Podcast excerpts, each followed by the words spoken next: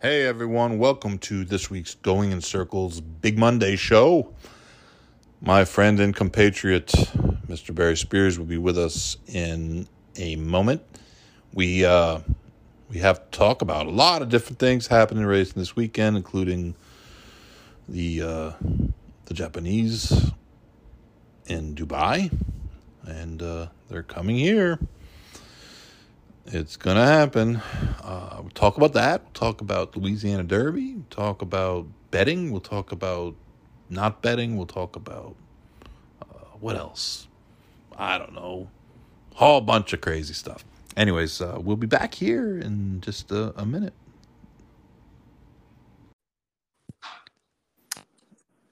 Hey, it's the uh, the Daytona sniper. It's yeah. Today. Today, yesterday you were the Tampa sniper That's right. over at the big Florida Cup day, Tampa Bay Downs. Doing voiceovers. You didn't get uh, you didn't get burned, did you? When Munnys Gold went scorching up the track. I was up too high. I was I was in the press box. You were in the Beamy Central. Yeah. the long hallway. Um yeah, man, that horse is fast. he just took off. She took off at the top of the stretch. It was it was pretty fun to watch. Yeah, funny that that uh, she kind of took everybody by surprise last year when I think she won on a Friday afternoon at Monmouth. Yeah, yeah. Her her main race. It was it was pretty special. That race was It was kind of like the race uh, yesterday, right? Yeah. Yep. yeah. She's uh, she's pretty good. Yeah, you had a good tweet about it too. You said she gives off uh, vibes like uh, Gamine. Gamine, And she really yeah. does. She, she's she's really fast. Yeah, yeah. I saw I saw some. Of course, every time a horse does anything, a three year old does anything this time of the year, people.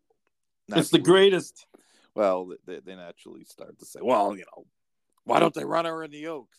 Well, I don't think she. is- I don't think that that's. I think she's doing what she wants to do. the- yeah, Up to The- a 110 the- mile, I- the- I wouldn't even is try. five weeks away, and uh, she's never run two turns. Right. You know? that, that doesn't make any sense.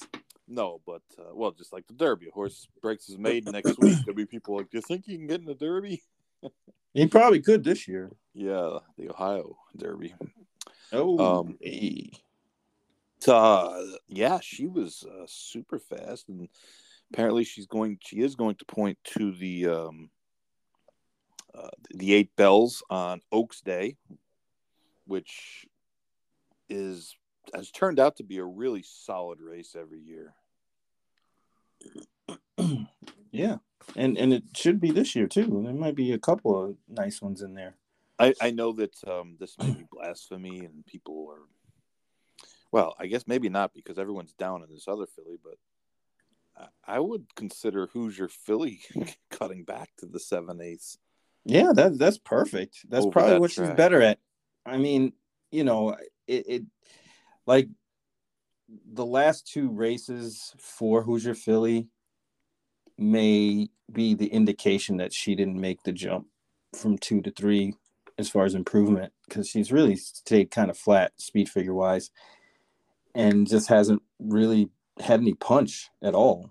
No, and you know, first time when Amoss ran her short, and he didn't come out and say I ran her short, but we Yeah, he basically he kind of a roundabout way said it. Yeah, I mean, we, you could read around, you know, the tea leaves Yeah. where the horse has three works off of a you know few month layoffs. That's not generally how you prep for, to you know for a stake to have them on par. And, and I'll be honest, Some somehow that got spun into a positive. By the way, I remember that when when that horse ran at the fairgrounds the first time, they were like, "Oh, it's okay." yeah, I, I we, we- you know, What? you and I were both against her that day, primarily because of that. Um, and to be honest, I, I I was disappointed in her race the other day. I thought that that she would be much. I thought you would improve from that race because I, I guess in the write up in the digest, I kind of said that she was kind of set up for failure The the first time, race Yeah. because number one, the jock is not a jock, and he's a good jockey, Morales, but he's not experienced in riding horses with a big target on their back in those type of races. Riding in those races is different than riding in a 10 claimer. Um, you know, everyone knows the horses, the jockeys know the horses, they know who to beat. And it's an important race. It's a bigger money race. It's a stake horse. Um, and the tactics are, are different in a race like that because there's more at stake and riders are going to ride you um, as well. It's it's not like a, just another race, and you know that was the one thing that I, I didn't like about that race was that you know he, he, he seemed like she was short coming in, and she had been in the clear and gotten good trips in her Kentucky races, uh, and she did not get a good trip in the race. Uh, the what's it? The Rachel Alexandra.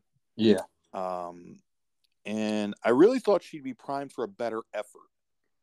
Uh, but she really did not show up, and, and she backed up in the stretch again because even in the, the Rachel Alexandra, she didn't make up any ground in the in the lane. She she lost ground, and then the other day she lost ground again. And to me, stretching right that screams cutback. Telling yeah, you, hey, eh, go shorter. I just don't. Yeah, I, I just have a hard time thinking that like. I mean, she's an into mischief, and you know they, they have limits distance wise, and a couple of them broke through it, but she just doesn't seem like she wants to do that anymore. And like you, your point of, you know, her speed figures have have kind of not gotten better, and they have to get better. So, uh, and and I, I, I mean, honestly, after yesterday, I'm not sure anybody's going to be that eager to run against Munnys Gold, but, um, you know, they're going to run her. So they're going to run her if she's healthy and, and physically fine. They're going to run her in one of those races. But to me, she would have a better chance of, of doing well in in the uh, in the seven eighths race than she would in the uh, the mile and eighth race. Right, get a groove back, you know. Yeah. What else? Uh, so you were over at Tampa yesterday. Any any uh, any news, information, uh, any uh, thoughts about the, uh, the the Florida Breds yesterday? Yeah, I thought the card was pretty tough from a better's perspective. Um, it's hard to gauge sometimes the class levels that are kind of comparable between Tampa and Gulfstream.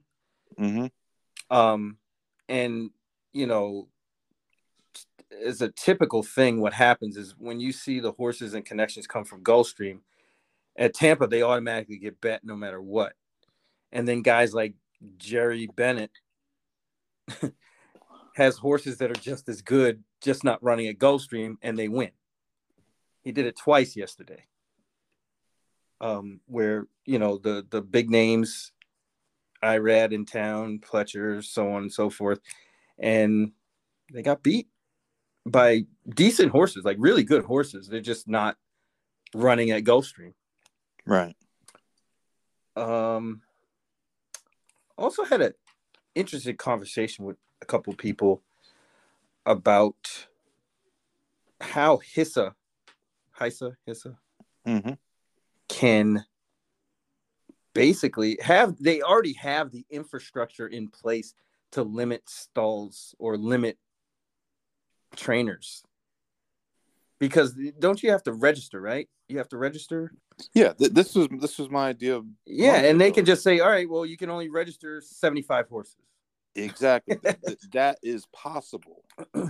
Um, it's definitely possible, but is it going to fly or would it ever be something they do? Probably not. I don't think anyone that works for HISA has any idea. No clue. How like like they've hired mostly people that have done. Um, how do I put it?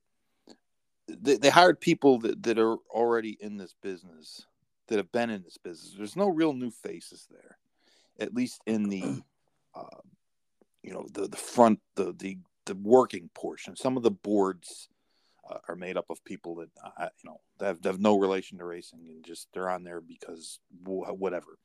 But the people that, that work there, are, I mean, they have been in similar positions, and the regulators. And I think that I can't express this enough that outside of a, a very few select individuals, most regulators don't really have any clue what they're doing in, regards to racing. I mean, they they may know about testing or, or this or that, but the actual day to day racing, uh, they don't have they have no clue. Um, yeah, I mean, it, it could be done in that HISA could limit it. Um, that was always my, my point was that if if you're forced to register, you can you can make rules about that. Now, whether that would stand up legally, because I'm sure there would be a challenge. Oh, they'll fight. Yeah, they'd fight. Um, I mean, you know, they would. The point, I guess, would probably be you know how does that fall under uh, under safety rules does it fall it doesn't fall under testing it doesn't fall under no it falls safety. for general health of the industry right it, it, would need kind of probably some sort of like a tie-in yeah and, and i mean i did not stay in a holiday inn express last night i'm not a lawyer i don't know that much about the people in washington other than i don't like them um and Charles Barkley said it perfect the other day, just like I said it how many times? we don't like those people. We don't want the politicians involved because, you know. Mm, yeah. but um, yeah, it, it, it's there's definitely a path there, but is there a uh, is, is there the stomach for that? Because right, there's justification, or or you know, you know, obviously, HISA doesn't want to come in and piss everybody off. It seems like I don't think they care about that. I I, I, I think I think they do. I, it I, seems like it. If, they, if they cared about it, you, some of the meetings that I've heard and, and I've been in and I'm privy to, um, they have gotten on a bully pulpit. Oh well, yeah. It's not not it's not the the tweets that you see. Um, it and and a lot of this stuff and and this is I've heard from a bunch of trainers, and a lot of this is unsolicited. Um, it's not like I'm calling them up and say, "Hey, what do you think about this?" they call me and they say, "Can you believe this?" or, or "What do you think of this?" And a lot of the, just general confusion over what is actually going on. The, one of the meetings of the recent meetings that they've had is they're going around to the various tracks and trying to explain all this stuff. Is um, they, they spend a lot of time on things that the general public would say, well, why? Why are you wasting why, time yeah, there? Who cares about that? Right. Um, you know, like labeling of of things. If you if you get if Barry and Chuck decided that we we're going to do some research on herbal remedies and we come up with a hundred percent natural herbal remedy for horses that did something for them. It it uh, was good for their coat or uh, help bleeding or, or, or something like that. And we uh, labeled it and, and we sold it to trainers. And if trainers had it in their barn, it's now illegal. And you would say to yourself, well, why? Okay. Right. Well, because they've got a rule that they don't want anyone to use anything. This is not about regulation. This is about control. And well, where did they get that idea? Understand. That's what I don't understand. Where everybody wants control in the Barry. This is 2023, and everybody in every form of life wants control. They all want control. Everything. The government wants control of, of, of everything. The corporations want control of everything. Just think, how, how, uh, you know, if you think about something, it, a thought goes through your brain 10 minutes later on social media, an ad for what you thought about comes up. right? like, like, cookies, right? Everybody's got cookies on, not, not the chocolate chip cookies, but, you know, cookies on, on the computer. They're tracking devices. Right. Yeah, that's true. And, and th- that's what this is. Uh, Al Capone was caught with, you know, by accountants, by tax evasion. He, he wasn't caught by, um, you know, the the the FBI, he was caught by the tax accountants. Right. Um, and it seems like that's a way in. Be- and, and, you would say to yourself, and, and this is and this was what I would say had I been in what it means. Why you know, there's thousands of laws on the books in every state that are not enforced. Thousands of laws. Right. Let's there's fix the important on, ones first. There, there's laws that, that are on the books in some states that are just like like rude, you know, haven't been enforced in 150 years, but they're still on the books. No one's changed them. Some of them are, are, are rather appalling. But the, my, my question would be like, why are we focused on this at this point? Unless it was a problem, because I, I don't see it as a problem. I don't see um, those sort not of a problem. the, the label on a, on, a, on a product that is does not have a drug that has no performance enhancing abilities um what is the problem with that there is no problem that that's a made up problem and no matter what they tell you they're not they're being truthful it's a made up problem um and i think that that's you know remember there's not a person employed for by HISA as far as i know as of yet that's ever trained a horse That's a big problem, man. and and, and they're going to tell Like you priority number one, you got to get somebody that has some experience doing this. it's too late it's already Right. gone. It's it's it's late for that, but I mean that that I don't understand how they didn't start there. You're like, well, who who can we get are experts in the industry as it is now? That way we can pick their brains, figure out a plan, and put it in. that and and that's why i, I And it, it Will- never seemed like that was the case because remember Wasn't. when we were saying before, before it when it even went online, quote unquote, we were like, well, what's the plan? What are they going to do? Just going to flip the switch and then yeah they, they and they, the they kind of did that, but nothing's happened. It- it's it's been i mean there's weird. a lot of and i don't want people to think that we don't want i don't care about HISA. like to me it doesn't i, I want it to be good i want it to work I, I want i want a lot of things to work in horse racing we we actually get labeled as being negative about things but we're negative because the shit doesn't work like what have we done in horse racing over the last 20 years that that's actually beneficial for horse racing short term or long term I mean, eh, we complain because the things are screwed up. People complain. People get come after me on Twitter yesterday because I, I said the, the the Florida Derby field is, is you know field of turtles, which when you look at it, when you get the PPs for it, mm, you're probably mo- most people will agree that. But we're not supposed to say anything bad. We're not supposed to say anything bad because owners, oh, you know, own those horses. So what? They didn't call a person. We didn't say your daughter's ugly. We didn't say you, you, you know your your your wife's uh, you know this or that. We, we didn't say you, you're you're stupid. We, we said your horse is not fast. But that's Yeah. not negative. That's just that's you know, that's the truth. I wouldn't say it to people's face. I wouldn't point. I wouldn't put a person's name on there and say, "Oh, this horse is uh you know a dog." If if there's a horse in a race that doesn't make sense, and we're doing an analysis of the race, we Yeah. might say, "Not really sure why this horse is in here," and we don't suggest you wagering on it. But I mean, what what should we say? Oh, you know, the horse. You know, he, he- he's never he's never he's a five furlong turf horse and he's entered in a mile and a half on the dirt but hey you never know i mean it's like that's what everybody wants you to say they want you to say that it's normal to have to spend $600 to get a ticket to go to a racing event these days that's that's a norm now and Oof. if you you say anything about it then they they start throwing you know oh well yeah uh, I, I, I sent you today yeah, I was gonna say you, you sent me those pictures of the the Breeders' Cup tickets back in '89 and '90. 89 i got general admission tickets to the breeders cup at gulfstream. That was actually a, a, a classic year. That was a sunday silence Sunday versus Silence, easy goer um just general admission.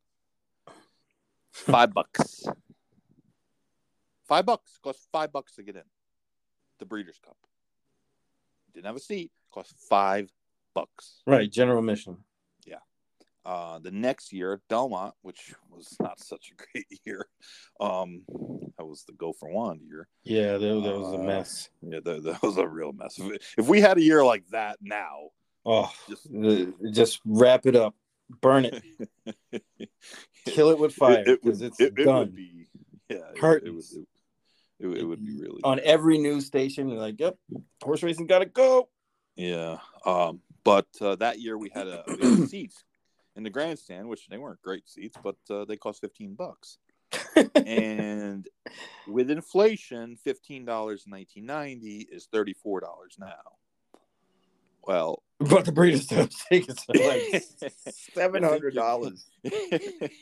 yeah, how much you think you're get paying per seat these days? It's not thirty four dollars, and it ain't three hundred and forty dollars. I think it's probably even more than that. So, like honestly, they could get away with two hundred, and and nobody would be like, "Oh, that's a good deal." it, it, it, I mean, they could listen. uh, It's supply and demand, right? I mean, that's yep. that's all sports, supply and demand. Mm-hmm. It costs a million dollars. Uh, it, was so funny that last week a guy, uh, and I'm not even sure who he is. He's some sort of media guy. And nowadays, you're not even sure if they're like legit media or they're just oh, kind man. of playing media. but he was kind of crying that the um, the Sweet 16 uh, or you know matches uh, matches games in Madison Square Garden didn't have you know the big marquee names um, and he was like, "Oh, you know, basketball." Uh, I can't remember what he. Did he fall asleep word. for the last year? But the but the point he was trying to make was like, "Oh, this is bad for college basketball. You know, the, the demand will be down." So I went on Madison Square Garden's uh, website to check out the tickets, and the lowest ticket I could find, which was a really like nosebleeds sort of section, the 400 level in the corner in the 400 level. Damn, that's um, up there. Um, was like six hundred and seventy-five dollars. See, that's stupid. So it's like, hold on, you're telling me, and of course these were were all. I mean, the tickets were never. I don't even know there was any public tickets available because the schools, the NCAA, the sponsors, everybody gets all the tickets, and so you're having to buy them on the secondary market. But it's a supply and demand thing. So the guy's idea that oh, because there's no you know, Duke or so and so wasn't in, North Carolina wasn't in it, there, there'd be no demand, like nobody'd be there. The place was sold out, and tickets were uh, shitty. Tickets were selling for six hundred bucks. So it's a supply and demand thing, un totally. But in racing, it's a different category because our revenue is is all often raised through betting. So like if you went to the NCAA game on Saturday or Sunday and you bet the game uh, through whoever, they make no money off that. The teams, the NCAA, they get nothing from that. Well, so, you know what's going to happen, right? Is but, they're going to have like a, a little handheld thing that you that's going to be right at your seat that you can make bets while you're sitting there. Well, they do have now called cell phones. Well, I mean, like, but but between the, the team, like like say it's like the the Knicks, you know, it'll be a Knick own thing doing the you know all in their circle to make money. I'm it, it's just bound to happen somewhere. You're not wrong about that, but but I guess the point I was making was that the ticket sales and the concession sales that's everything for them. Mm-hmm. It doesn't matter to the NCAA. You're the people uh, Madison Square Garden if I bet on the game or not. It, it's completely immaterial. Now, for a racetrack, that's that's not true. right. There's everything like no betting. Like if everybody went to the track and nobody placed a wager, that's big issues. sure. So so for the race uh, for the Breeders' Cup, uh, it, it's a little bit of a different situation because the Breeders' Cup only has two days of racing, and um, you know, I'm not I'm not making excuses, but I I understand that it's a it's a it's a two day event, and then that's what it exists for. It's not like you know a racetrack itself; they're just there as um, kind of a lease leasing the track. But for the everyday events at the other racetracks that depend on our handle on a day to day basis, you know, it's it's just not. Uh, I mean, it, uh, you said it. It, it is what it is, but but it, but it's not uh, something to be proud of. Yeah, it, it's just I, I feel like at this point in time, like on March 27th, 2023, that the horse racing industry at this point doesn't really have a direction. Not that we had a clear direction before, but there was certain things you could expect. Now with HISA in the fold, and them kind of tinkering and you know trying to do things I'm sure there's going to be stuff that they're going to miss on. They're not going to hit home runs. And it's just a matter of which things they get wrong and able to correct and move forward to help elevate everything that's going to be the difference. I don't think they have that ability because of the people that they staffed the the entity with.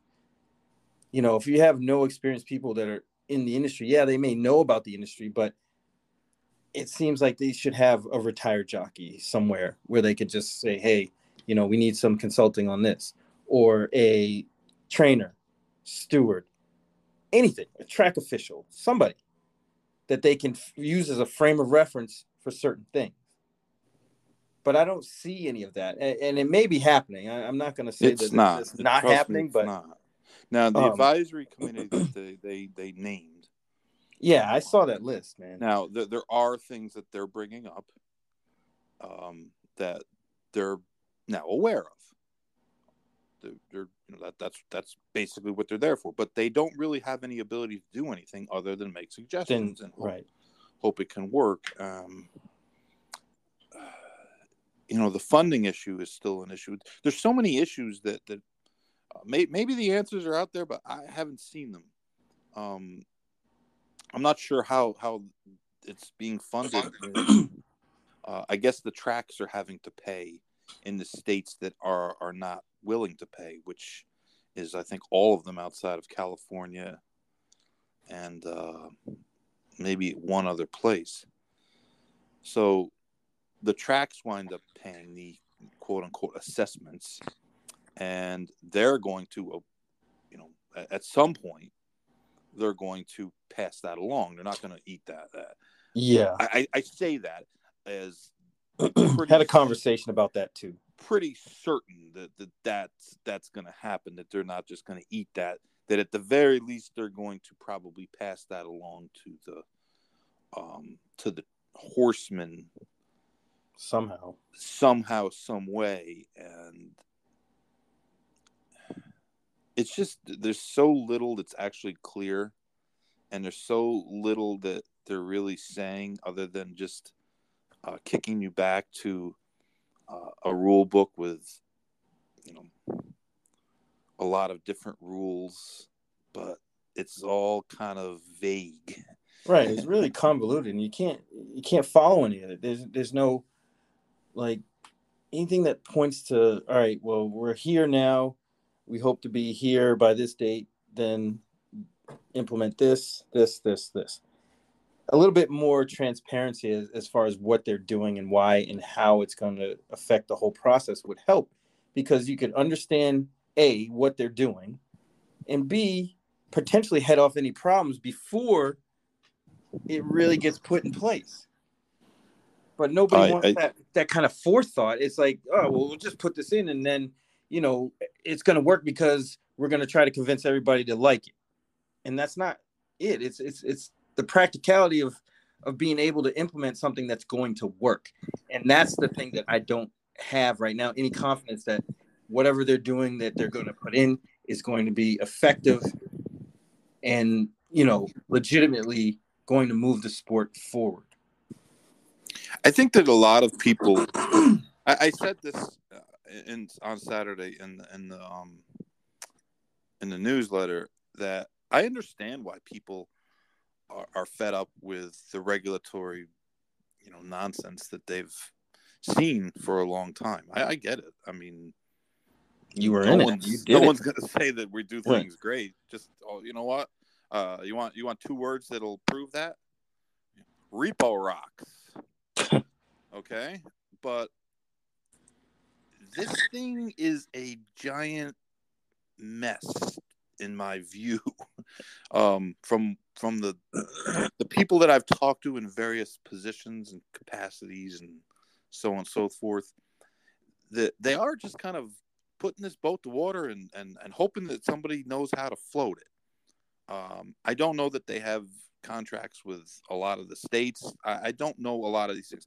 And from a racing fan, better uh, non participant standpoint, I, I don't think that they really care that much about paperwork issues that trainers are going to have to deal with or um, other a lot of the other stuff that you know, like we talked about the labeling crap and uh, things that just really don't move any needles, that don't really do anything except create more bureaucracy and, and work for very little gain. Uh, they want to see things change, and and I just don't think that's going to happen because I think that there's this thought process that that have have started that a that HISA is some organization that's like Wyatt Earp. You know, they're gonna ride into town and they're gonna, you know, shoot all the bad guys. They're gonna chase everybody away. And they they have no more testing capabilities than than anyone else does. I mean, it. Listen, our labs that we use, they all talk.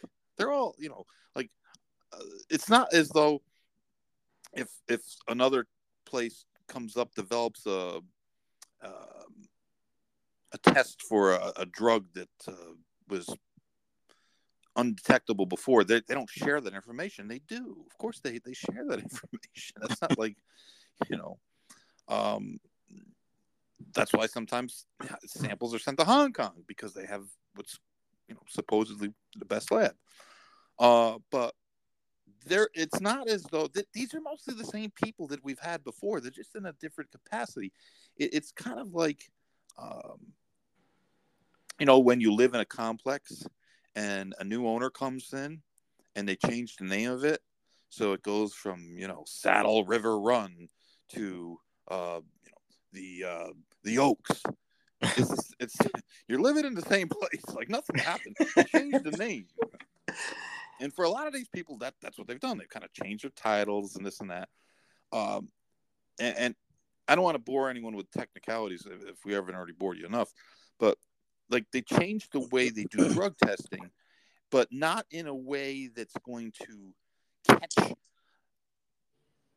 horses that are going from 62 Beyers to 90 Beyers. They're going to catch people that um, don't know what the withdrawal on a legal medication is not performance enhancing at all because they've made it a detection level. They've taken away thresholds. And if I went through and explained the whole situation, and I'm not going to because it's boring, but you would say, well, why would they do that? That doesn't make any sense. And uh, they, they, you know, the, the standard answer is, oh, they do it in Europe.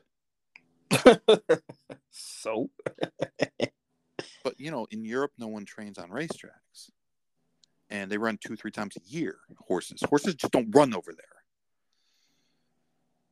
But um, you know, we we wind up with this political um, type discourse of if we don't come up if they don't come up with positives then everyone's going to say what are they doing but if they come up with positives and they're they're just you know running the mill nonsense then everyone's going to say well like you know this guy's still winning 42% and that's the thing. Most positives I see are for legal stuff that were just overages. But there's never a positive for illegal stuff, except for like uh, guys in like with quarter horses in, in Texas or somewhere, right? I mean, people that, that we never even heard of. Those are the only people that ever come up with frog juice or, or something like that. I mean, when was the last time a, a big time, or not even a big time, but um, a, a, regular on the thoroughbred circuit came up with a, a, a non therapeutic medication positive?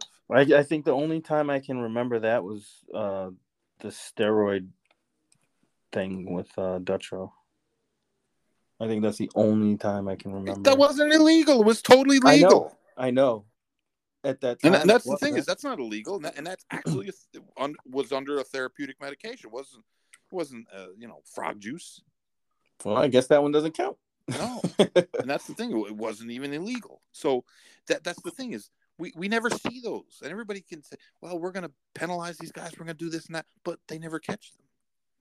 So, you know, I mean, and again, uh, they seem like, and this is very vague, um, that they're going to. They said they're going to do quote unquote intelligence based testing, which should mean that if a guy is doing unusually well, all his horses should be tested. Now, if you're not testing for what this person is using, it doesn't matter. It doesn't matter. But it's Right. just, I mean, it's just a little it's- it- frustrating to me because you know it's kind of like a trust me thing, but it's been my experience in this industry since the well, let's just put it this way, a long time ago, that the trust me thing never works, and that's why I'm just skeptical about everything because it just doesn't seem like if I was going to set up something, I would do nothing like this. It would be totally different. And Well, you definitely wouldn't have started with whip strikes as like no, that, I- don't even know how that got into the, the equation. or this that early in the process. That's why I say there was it didn't seem like they had a plan. Because if they had a plan, the whip strike thing would have probably been further down the line. Well, I, I mean, I know that there's a couple tracks that uh, you know they're they're not even using. They're the, not the- even they're not they even don't even using the, the the whips. The the the counting.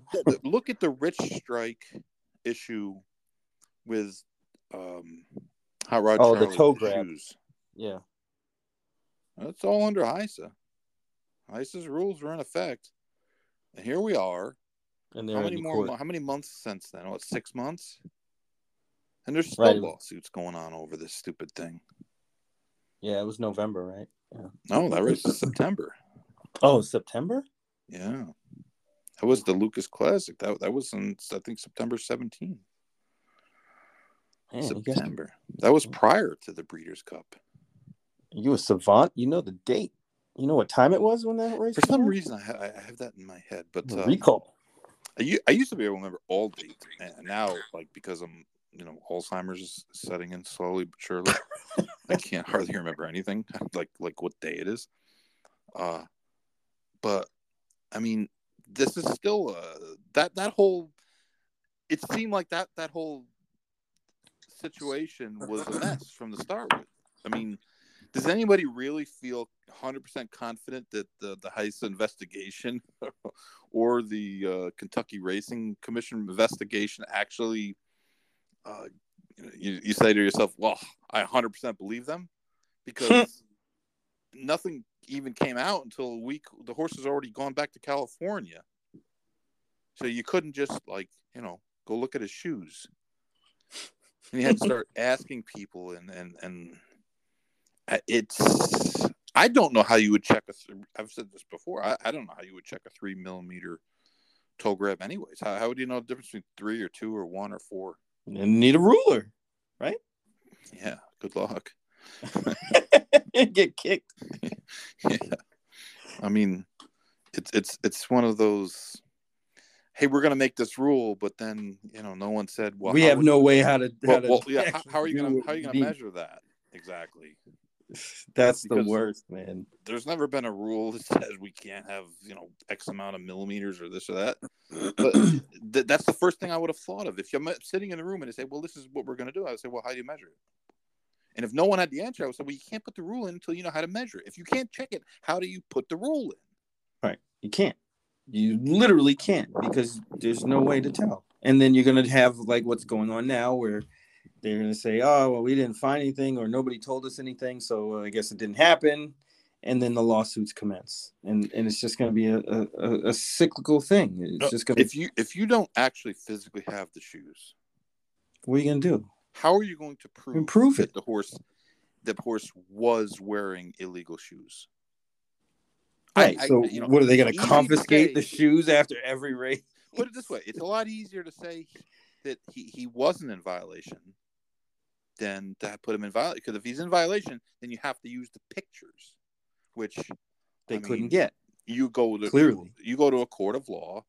Uh, again, didn't stay in Holiday Inn Express, but I have a hard time believing a judge is going to to overturn that sort of purse over pictures that can and cannot be doctored nowadays. You know, you, you see the the picture with the Greek freak on, uh, uh, you know, the commercial they do all the time, where Mhm. it shows how to how to take uh, the guy out of the picture. You know, Yep. pictures can be altered dramatically. Hey, do it on your cell phone now. The the Apple's the iPhones and and I think the the new uh Androids, you could remove people like Yeah, a picture these days is going to have to be uh, I, and again, this is way beyond my technical capabilities, but I don't know that it's just going to be you're, you're able to put a picture up and say these days, oh, here's the proof because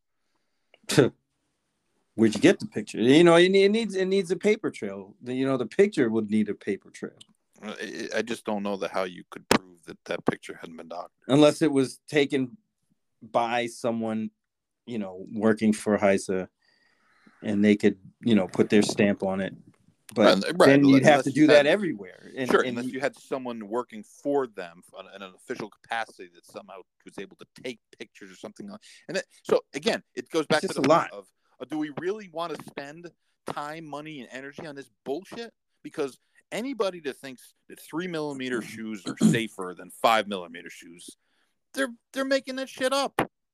Yeah, it's a two millimeter up. difference. It's nothing. It doesn't mean anything. we did this for years. If you're going to tell me that, and, and there might be a difference, but it's going to be minuscule right and it's it's not going to be something when a horse wears a gets a new shoe and they walk over a concrete surface or, or a hard surface a few times the shoes get worn down they're aluminum. I mean it's it's it's only x amount of millimeters for x amount of you know days. And, and it's just it's not something that that it's, it's just a, a petty thing more than anything. It's just a, a, petty thing. And to believe right it's a nuisance that, more than it is a rule the same the same authority the same people the same group is going to to do um, other areas differently than this one makes no sense makes no sense well why, you know what else they... doesn't make any sense why people are blindly like all right, this is going to be great with no, you know, kind of anything to back that up. Like HISA, HISA hasn't done anything at this point other than be kind of a nuisance. It's hope. People right. believe in what they want. A lot of times they'll believe what they want. It, it's it, it goes back to politics. There are some people that will vote for a person and it doesn't matter, or a party, they're a party line voter. And it doesn't matter what that person does. It doesn't matter how bad they are. It doesn't matter how much they they skew from their agenda or what they said they were going to do. It doesn't matter what they personally do. It doesn't matter.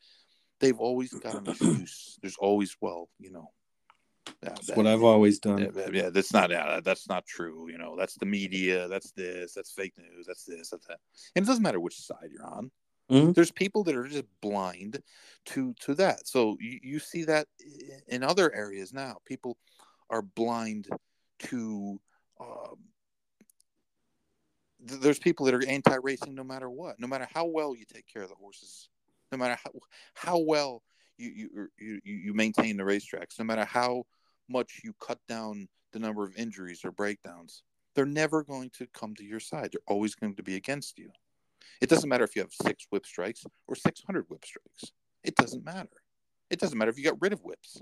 They're against it. Hmm. it's it's it's just the uh, you see it in, in, in all areas of society today. There's people that are going to be against athletes for their political no reason. view or because they they dropped the pass or because oh well this guy is not going to be any good. Well, look at LeBron. They're mad at him for a, a, press conference he had like literally like 20 years ago. Uh, they were at, mad about that Miami Heat conference, uh, press conference still.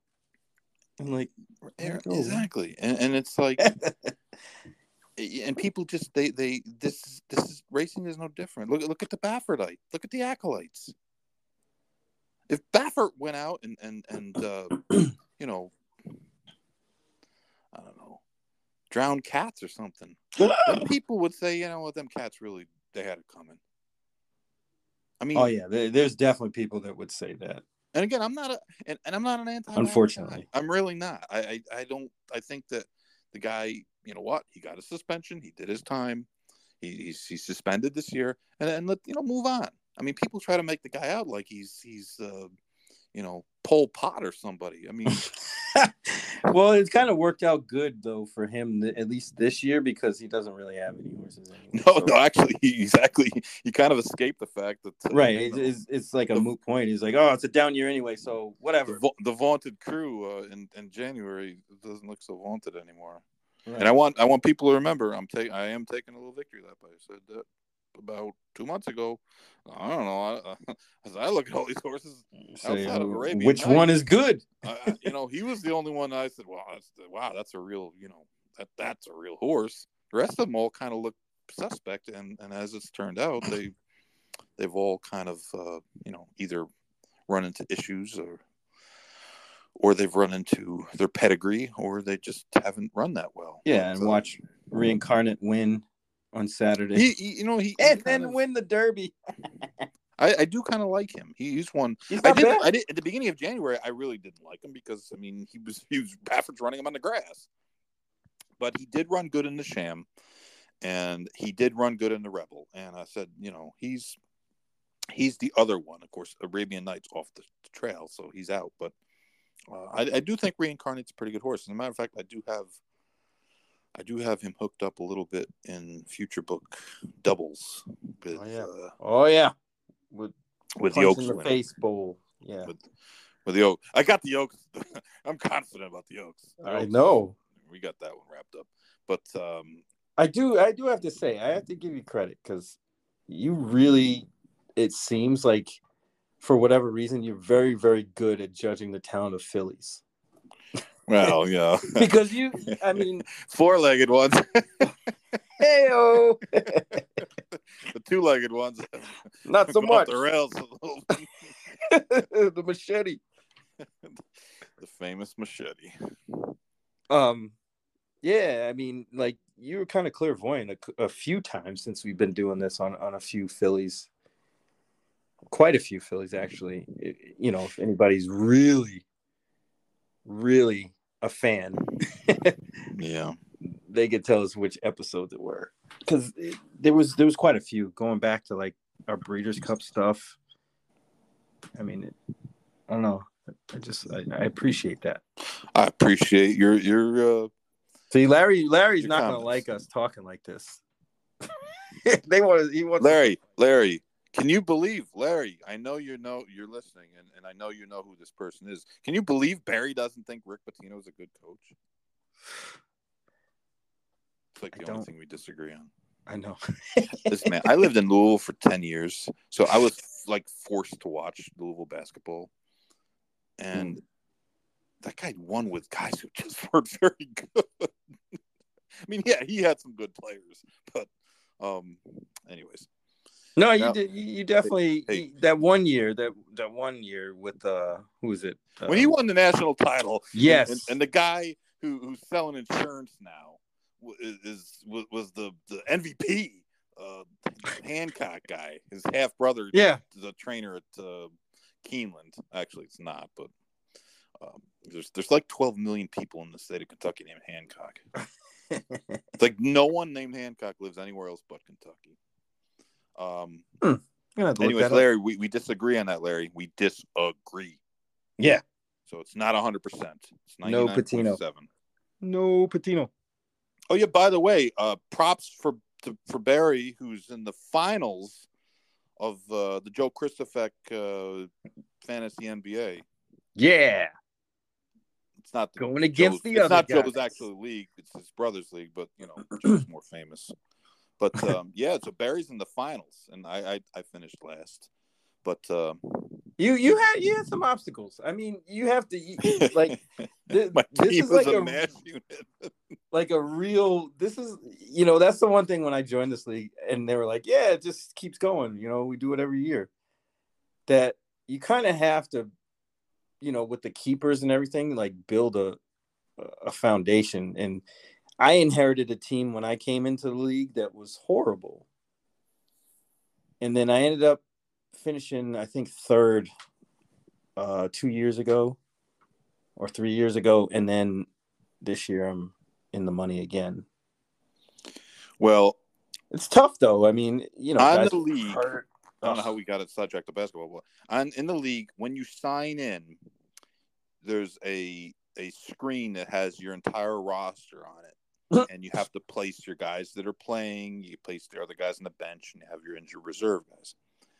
Well, guys who are injured or are going to miss a game or are on the injured list, or they get a little red cross on you know next to their name. So, you know, there were times early the whole season, team was red. when I would check on, and I had almost my whole team in the red, and I was thinking to myself, yeah, yeah, the COVID years weren't good to me either. Yeah. Uh, with you, that, you play what three, three? You play uh, three guards, three forwards. You play eight guys uh, are active a night. There was nights where my there was a full schedule playing, and I had three guys active. right. but I traded for Chet Holmgren, and next year I got him for See, three years, baby. Three years. Right. Well, you got to. That's that's the thing. You know, you get a good keeper, and you can be rolling. You know. Yeah. Anyway, so good luck to Barry. He's in the finals. This is the week. Um, of course, it's also the week where the teams uh, are tanking. Everybody. Uh, the good teams are resting their players for the playoffs, and the bad teams are resting their good players so that they can lose more games and get more ping pong balls. But, uh, uh, anyways, um, what about what were your thoughts on, on the Louisiana Derby? Um, uh, you know, I, I, you know, I, it was hard because I knew instant coffee wasn't gonna do much running, mm-hmm. and you know, usually in, in in those kind of races, I I will kind of think that the race would go through that horse, the best horse in the race, who I think is the best horse. But I, I had the feeling that they were just going to run around there, and that's kind of what he did. He didn't really do much, but it was good that they ran him despite all that. Well, he needed a run, but right, exactly. He, he, he's now he's he's not he's in jeopardy of not making it. Yeah, I I mean they're not they're not talking about running again, right? Well, the only the only race left would be the bluegrass. Would right? be the bluegrass. No, the bluegrass no. is in two weeks. The uh, Lexington. Weeks. That's not exactly a racetrack that plays to his style. No, think, not at all. I think his worst races was on uh, well before the other day. It'd be a shame if he doesn't make it though, because he is one of the better horses. And and he's you know he's kind of got the pedigree to do it. And I thought the Derby actually w- would probably set up better than the Louisiana the Derby. Preps, the yeah. Derby. I mean, when you looked at the Louisiana Derby, there just wasn't any pace, and and that's kind of been a theme this year. Uh, and you made a good point. We were talking the other day that uh, part of that might be the fact that the Baffert uh, horses have kind of you know not shown up in a lot of right. They're usually all of them the are the pace. The quality horses that you know his horses generally are, are, are, are you know speed horses are not too far off of it, but um, I, I thought there was a couple interesting things to take out of this race. Like uh, I know we had spoke before with our friend and uh, you know kind of mentioned Jace's Road, but uh, Jace's Road I don't. This was something just, that I, I, I don't think he wants to go far. I think the only way he's going to get a distance like that is on the lead. So I, I, was kind of really, to me, uh, he was a horse that should have been sent to the lead no matter what, because he's just not going to win without it. And it, I mean, I just don't see a, a, path to victory for him in the Kentucky Derby because I think he's a need to lead type of horse. But the th- the unusual part about him was that his final work for this race was 12 days out. Yeah, that's bothersome. Was, and then he showed up with four bandages, which is something that just rarely happens these days. Um, not that horses don't run at four bandages, but for trainers of the super trainer variety uh, that don't wear front bandages hardly ever, for horses to show up in a derby prep with front bandages that hadn't been wearing them um, was you know interesting. I thought you know, but a red in, flag. In, in, yeah, in, a negative way.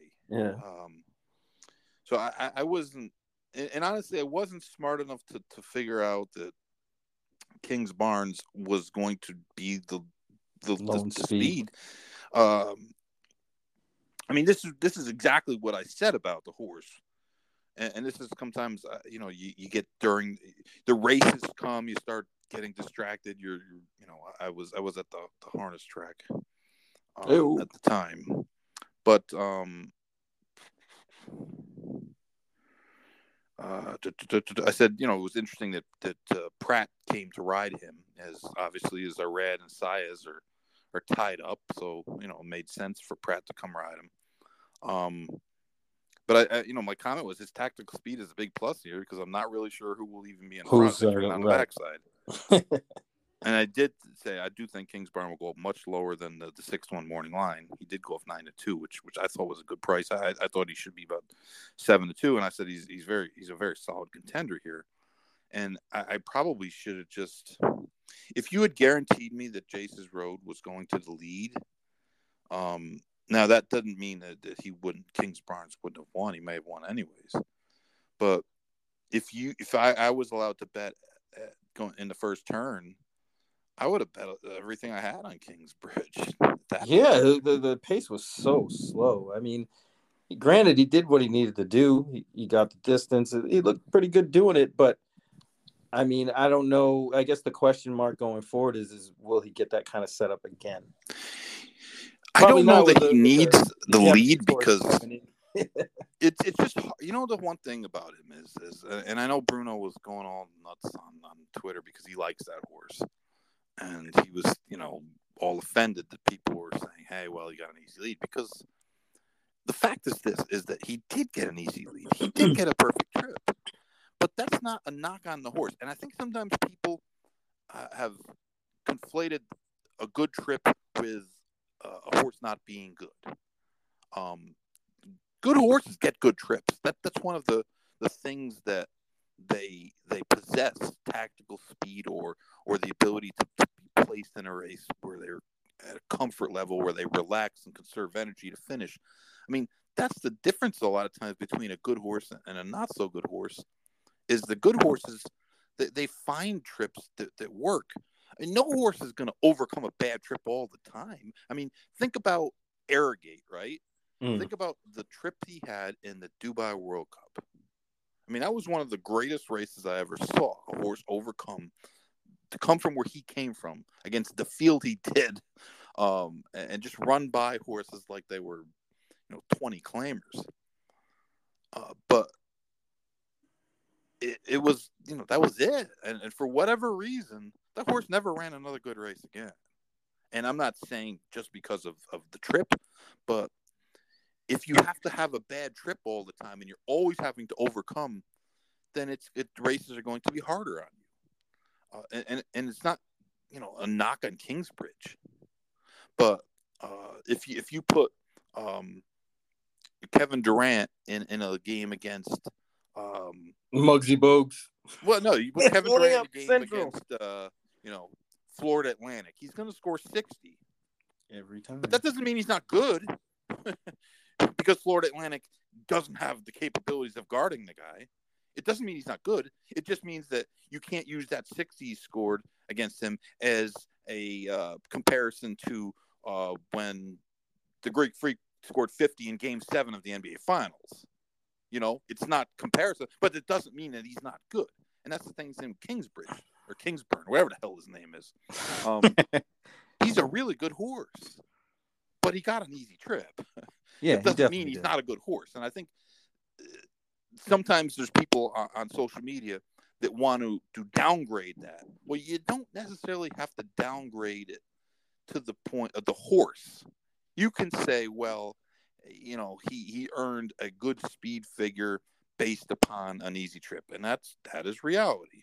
But Well, it's like the Tapit horse. Trice thing. I mean, Yeah, right, right, exactly. I mean, he did it. He he still overcame the trip. And did he beat good horses? Not really. But you have to be a good horse to, to be able to do that. And and and and you know, I- made another point um about a different race on the card on Saturday. Uh the New Orleans Classic oh, and that was you know that I was against Art Collector in that race. And the reason being that number one, he's just going to be overbet. Um, off the top. That's just before you even get into anything else. That was yeah. like the number one thing. He's definitely going to get overbet. Going to be overbet. And one of the things that I think sometimes talking about, uh, you know, trips and, and things like that, handicapping stuff is, is key races. And there are times where a key race is actually a beneficial thing. You can say to yourself, oh, look, this maiden 30 had horses that are coming out of it and winning maiden 50s and maiden specials. This race was, you know, spectacularly uh, tough for that level. But in the case of the, the Pegasus World Cup, because a lot of horses came out of that race and won, it was all of a sudden this huge key race. But the fact of the matter is, yeah, it was a grade one, and, and that happens all the time where horses come out of those races running maybe a little bit of lesser class, maybe grade three, and that, that that's exactly what happened. The fields just spread out. That's all it was. Mm-hmm. And you know, most of the good horses in training were in that race. Right. And after the race, they, they went, you know, uh, White Abarrio, he won an allowance race. Skippy Longstock, he's won a race at Tampa, he was two to five. Um, the horses ran one, two, three in the Santa Anita handicap, came out of the race. But, um, and there was a, another one too. I can't think who else. And I said to myself, you know what they're going to do? The analysis, the analysis, they're going to say, oh, man, this comes out as a really key race. But it really wasn't as key race as you think it was because the horses all went and you know they, they went to to spots that they should win. They're supposed to win. Oh, the the horse of Lukas's that won the, uh, the race. Oh, Last Samurai. Yeah, but they're they're supposed to win those races. you know, they're favorites in all those races for the most part. So I, I said that. I said, you know, Art Collector hadn't really won or run a, a really good race since September of 2001. Right. He wakes up and then there's no way he could put two races like that back to back. Exactly. No, uh, and, and, I said to myself, well, how does Art Collector like to run? He likes to run loose on the lead or in the clear. And he ain't getting that kind of trip. And I said to, you know, when I said to myself, I looked at the New Orleans Classic and there was a dead speed horse on the rail. It was definitely going to the lead, goes to the lead every time and uh, West Will Power was drawn outside of him, and West Will Power has speed. And I said, you know, he's either going to get a trip where he's going to have to duel with the one, which or, I don't think he's going to want to do. Right, or get shuffled back because he's not fast enough. Back behind those other two horses, and that's not really the trip he likes, and that's exactly the trip he got. And the point being that was I, I, said you just can't bet this horse because, like I said, if he beats you at, a, at an underlaid price, then he beats you. But the handicapping factor in that point is kind of a phony handicapping factor. Even though, like I said, a lot of horses won out of that race, they all ran in races they supposed to run, run in. You know, they weren't moving up in class; they were all moving down in class from that race. Right, and and you know that that's the thing that you know at least myself and how I approach being an analyst is to give information on the context like that, like you just said. You know, it appears to be this way, but given the context, it's another way.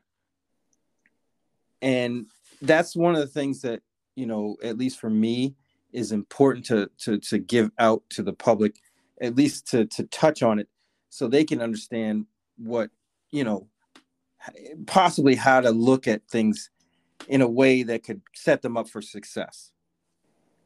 And yeah.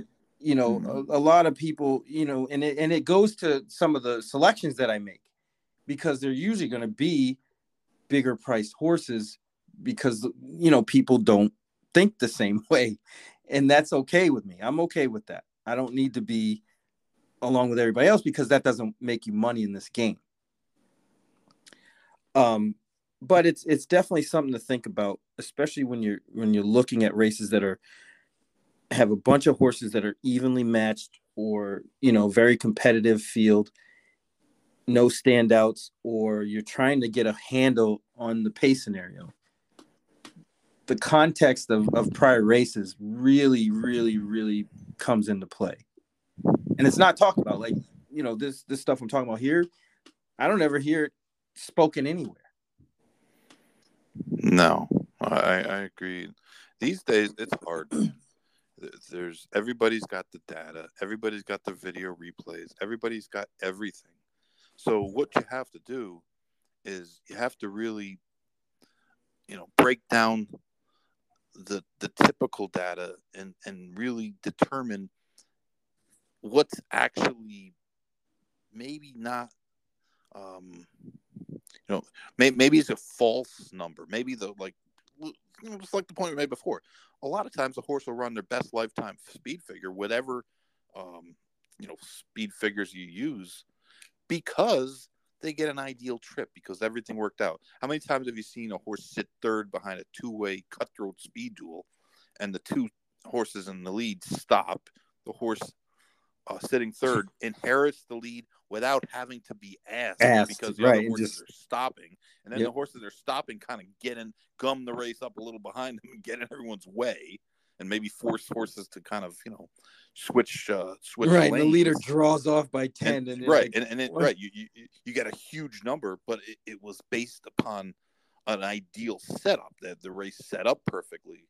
Um, and you know you have to be smart enough to to figure out, hey, um, that's something that um, you know we're just going to downgrade this a little bit. And, then there's other times when you know you think everyone else is going to downgrade something, and, and you have to say, you see it a lot with with young three year olds, um, like looking at Thoro-Graph, and you you get to learn patterns for trainers. Some trainers we've talked about this a lot. Mhm. Baffert's horses come out running and they progress They a run. little tiny bit at a time, or they regress. You know, I mean, not, it's not like every horse he's got is, is becomes a champion horse. A lot of times they come out running really fast and they go backwards. You Yep. know, They have, they like, have they've physical thrown a dud at Sure. like four to five. And then, you know, everybody's like, oh, I don't even know what happened. Yeah, we beat Baffert, blah, blah, blah. And then, then the horse comes back a month later and just drills the field. But you know, That was even better like than Brad the, the previous horses. one. Oh, Brad yeah. Cox's horses improve. they improve. They start off, eh, and it's not like they run terrible first time out or second time out. Um, but a lot of his horses, you'll see it. They'll improve two or three points, two or three points, two or three points, two or three points. Um, Pletcher is is kind of in the middle. Um, you know, Billy Mott, same thing. His horses, they, they they'll it'll take them a while sometimes. Mott's horses will come out running and they'll get, you know, a decent number at 10, at 12, and then they'll run it again, and then they'll run it again. Then all of a sudden they'll run an eight, then they'll run a six, and then they'll run a, you know, it, it- different trainers have different patterns, and I'm sure it has something to do with the horses that they get, the owners that they have, the goals that they have, and the way that they train. But um, a lot of times people used to play young horses to bounce all the time when they'd run a big number. And a lot of times we're seeing more and more these days is that a horse will come back and, and they'll, they'll Run bigger. number. Yeah. Pair it up know? or, or run bigger. And you got to be aware of that. But there's also a, a, a sign like where, um, you know, there's a, there's a side to it where you got to also be realistic about it. When you see horses that improve, improve, improve, you know that there's probably going to be a spot where they're going to regress or they're going to, at the very least, plateau. To me, that was Sun Thunder going into the Louisiana Derby. Mm. Um, you know, he was a horse that that did progress quickly for McPeek, and and that's McPeek's horses are, are generally he- Kenny runs his horses a lot. He puts them in, he races them. I'm not going to criticize him at all because he's done very well doing that. And a lot of his horses, you know, they get poo pooed a lot, but they pick up a lot of checks. And at the end of the day, you look and they earn four hundred sixty thousand. You know, so um, it's not a criticism at all. But he does run them a lot, so the patterns are are, are a little bit tougher to decipher. But this horse, know, broke his maiden on on December thirty first at Oaklawn, got a ten and a half. His next start, he got an eight. His next start um, at Louisiana in the uh, Risen Star, he got a three and a half. And I said, to, you know, Yep, was- that was too big of a uh, hike. right. What what I wrote was that you know, he, he's probably going to regress here because if he were to move forward from that, he would be like at the uh, the really good horse level, and horses that just you know started out a few months before not being at near that level rarely get to that level. Uh, you know, um, the life is good. You know, he was running spectacular numbers as a three year old before he got hurt um, and had to have all the time off and then didn't come back till the summertime. But there's not many horses that can run those type of numbers. So generally, horses, if they've improved a great deal, they, they'll regress. And you know that's the subtle difference between knowing when they're going to regress and knowing when they're going to plateau. Because if they regress, you bet against them. If they can run that same number again, well, sometimes people will be playing against them because they're saying, "Well, he's never going to run that number," or it, it's just gotten to be confusing in a lot of ways because horses are, uh, you know, the the the stake races, the Derby Trail, the Derby Prep races are are full of um, lightly raced horses that used to be in allowance races, and even some of them have, have been in allowance races, but it's just something that that's you know still evolving. And, and this year in particular you know talk about um the crop. We always talk about the crop. But